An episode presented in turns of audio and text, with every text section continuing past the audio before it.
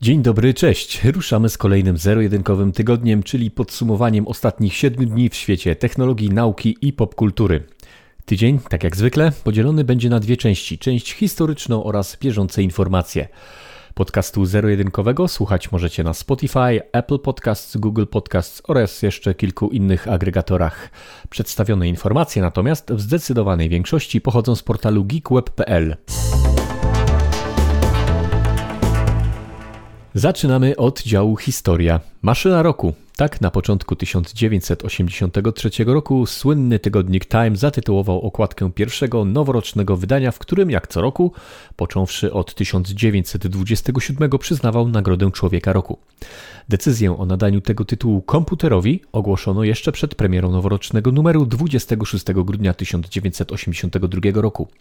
To pierwszy taki przypadek w historii pisma. Rok wcześniej tytuł Człowieka Roku otrzymał Lech Wałęsa, to tak na marginesie. Redaktorzy uznali bowiem, że bardziej od Ronalda Reagana czy Margaret Thatcher, którzy nominowani byli do tej nagrody, bardziej należy się ona pewnemu rodzącemu się w tamtym czasie zjawisku, czy też w tym przypadku konkretnej maszynie, która miała w przyszłości zrewolucjonizować niemal każdą sferę życia człowieka. Trzeba przyznać, że redaktorzy Time'a nie mylili się w tej kwestii ani o jotę. Natomiast 27 grudnia, ale już w roku 1999 wyróżnienie to przyznano Jeffowi Bezosowi, założycielowi Amazona. Dziś Bezos nie zasiada już na fotelu prezesa Amazona, z którego zrezygnował kilka miesięcy temu, ale spełnia się w iście kosmiczny sposób. Szefuje bowiem firmie z przemysłu kosmicznego Blue Origin, która świadczy usługi tzw. Tak turystyki kosmicznej. Na tym polu jeden z najbogatszych ludzi świata konkuruje z innymi krezusami Elonem Muskiem i Richardem Bransonem. Gwoli ścisłości, tytuł Człowieka Roku nie przyznaje się jedynie pozytywnym postaciom. Tytuł ten przyznaje się człowiekowi, grupie ludzi, maszynie lub idei, która w minionym roku miała największy wpływ na wydarzenia na świecie. W pozytywnym lub negatywnym znaczeniu. W roku 1938 człowiekiem roku magazynu Time został Adolf Hitler. To jedyny przypadek w historii, kiedy wybrana osoba nie pojawiła się na okładce pisma. Rok później, czyli w roku 1939, wyróżniono w ten sposób Józefa Stalina, którego wybrano do tego tytułu ponownie w roku 1940. 2022. Działu teraźniejszość nie możemy zacząć od innej informacji, jak tylko od wystrzelenia w przestrzeń kosmiczną teleskopu Jamesa Webba. Po wielu latach w końcu się udało. Najbardziej zaawansowany teleskop, jaki zdołała do tej pory zbudować ludzkość, wystrzelony został z powodzeniem z Gujany Francuskiej i przed nim jeszcze miesięczna podróż do tak zwanego punktu libracyjnego. Więcej o teleskopie Jamesa Webba i jego skomplikowanej, ale arcyciekawej misji opowie nam astronom, przedstawiciel Planetarium Śląskiego i autor strony dotknijnieba.pl Damian Jabłeka. W pierwszy dzień świąt, tuż po południu, w przestrzeń kosmiczną został wystrzelony kosmiczny teleskop Jamesa Webba. E, nowe oko na wszechświat. Ten teleskop wart 10 miliardów dolarów, największy i najdroższy teleskop, jaki udało się wysłać ludzkości, e, nie zacznie obserwować od razu po świętach. Potrzebujemy jeszcze sporo czasu do pierwszego zdjęcia, około pół roku. Tyle potrwa rozłożenie tego teleskopu, a potem wystudzenie tego teleskopu. Pomysł, który zrodził się przed ponad 30 laty, przez 20 lat trwały prace i w końcu się udało, w końcu teleskop leci w przestrzeń e, kosmiczną, leci na miejsce docelowo do punktu Lagrange'a L2, gdzie w końcu zacznie obserwować. Ten teleskop y, to nie jest zwykły teleskop optyczny, to teleskop, który będzie obserwował w podczerwieni, ale dzięki temu pozwoli nam zobaczyć wszechświat, jakiego jeszcze nie widzieliśmy. Będziemy mogli zobaczyć moment, w którym powstają galaktyki, w którym te galaktyki się łączą, w którym prawdopodobnie powstają supermasywne czarne dziury. Będziemy mogli zajrzeć do galaktyk i zobaczyć, co dzieje się z nimi w momencie, w którym one się ze sobą zderzają, jak ze sobą współdziała materia pyłowa, gdzie powstają nowe gwiazdy i jaki to ma związek właśnie z intensywnym e, tak zwanym e, rodzeniem się gwiazd, czy z intensywną gwiazdą genezą. E, takie odpowiedzi na pewno przyniesie nam kosmiczny teleskop Jamesa Webba.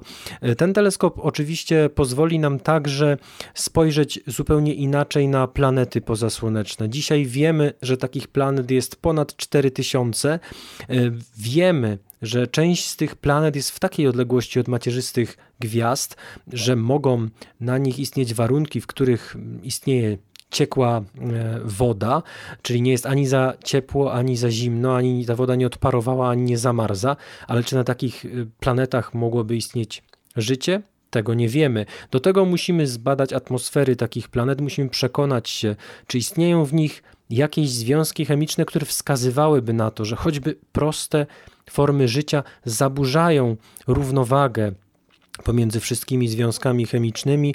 Tutaj na Ziemi taka równowaga jest bardzo mocno zaburzona, to znaczy tyle tlenu w atmosferze. Gdyby nie życie, nie mogłoby się utrzymać. Tlen jest wysoko reaktywnym pierwiastkiem i od razu utleniłby inne e, związki, zostałby uwięziony w tych tlenkach, a sam tlen e, jest nieprawdopodobny, ale to istnienie samego tlenu e, nie wystarcza. Potrzebujemy jeszcze innych pierwiastków, innych związków chemicznych, takich jak na przykład metan. I to wszystko będzie nam w stanie e, wyjawić kosmiczny teleskop Jamesa Webba, bo to e, dzięki niemu będziemy mogli nie tylko oglądać e, światło docierające z gwiazd, ale także światło, które przenika przez atmosfery planet krążących wokół gwiazd. I w takie światło możemy rozłożyć na tęczę barw, a w takiej tęczy barw możemy zobaczyć y, subtelne linie, spadki jasności, które są niczym kod kreskowy wskazujący nam właśnie na związki chemiczne, które tam się znajdują. Czyli kosmiczny teleskop Jamesa Webb będzie nam mógł powiedzieć coś o planetach pozasłonecznych. Z pewnością powie nam bardzo dużo o planetach w naszym układzie słonecznym, też będzie je e, badał, będzie badał atmosfery księżyców tych planet, atmosfery planet pozasłonecznych, będzie nawet fotografował bezpośrednio takie planety pozasłoneczne. Powie nam w końcu o bardzo odległych galaktykach, o krańcach naszego wszechświata, o najodleglejszych obiektach i najstarszych obiektach, a właściwie te obiekty, które będziemy obserwować, będą bardzo młode, ale światło od nich do nas podróżowało przez praktycznie cały wiek e, wszechświata, czyli zajrzy na krańce wszechświata, blisko jego e, początku.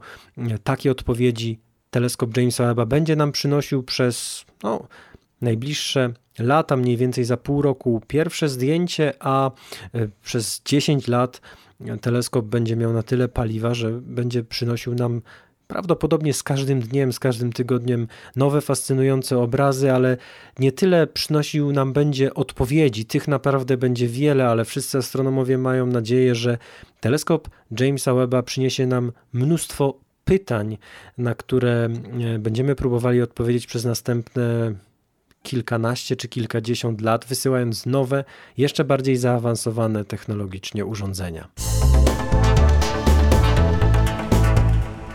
Pewnością do tematyki kosmosu w naszym podcaście jeszcze niebawem wrócimy. A z tematów lżejszych to już 12 dni darmowych gier od Epic Games za nami. Przed nami jeszcze 3. Od wczoraj, to jest y, od 27 grudnia, do swojej biblioteki zupełnie za darmo dodawać możecie Mages of Mystralia. Pełną listę tego, co w ciągu ostatnich 12 dni znalazło się na Epiku, znajdziecie oczywiście na geekweb.pl. W sieci pojawił się nowy zwiastun Uncharted, czyli filmowego blockbustera opartego na grze komputerowej. W roli Natana Drake'a zobaczymy złote dziecko Sony, czyli Toma Hollanda, a w roli jego wspólnika i przyjaciela Salego, Marka Wahlberga. Uncharted to seria przygodowych gier akcji przedstawionych z perspektywy trzeciej osoby, w których gracz wciela się w postać podróżnika i poszukiwacza skarbów Nathana Drake'a właśnie. E, główna seria na PlayStation 3 została wyprodukowana przez amerykańskie studio Naughty Dog, natomiast Złota Otchłań i Pogoń za Fortuną na PlayStation Vita zostały stworzone przez Band Studios. Dotychczas pod znaku Uncharted ukazało się 9 gier. W tym roku zapowiedziano, że w produkcji znajduje się Uncharted Legacy of Thieves Collection, czyli pakiet gier Uncharted 4 Kres Złodzieja i Uncharted Zaginione Dziedzictwo na konsolę PlayStation 5 oraz PC-ty. E, wersja na konsolę Sony będzie miała premierę 28 stycznia przyszłego roku, natomiast data premiery portu na komputery osobiste nie została jeszcze ujawniona.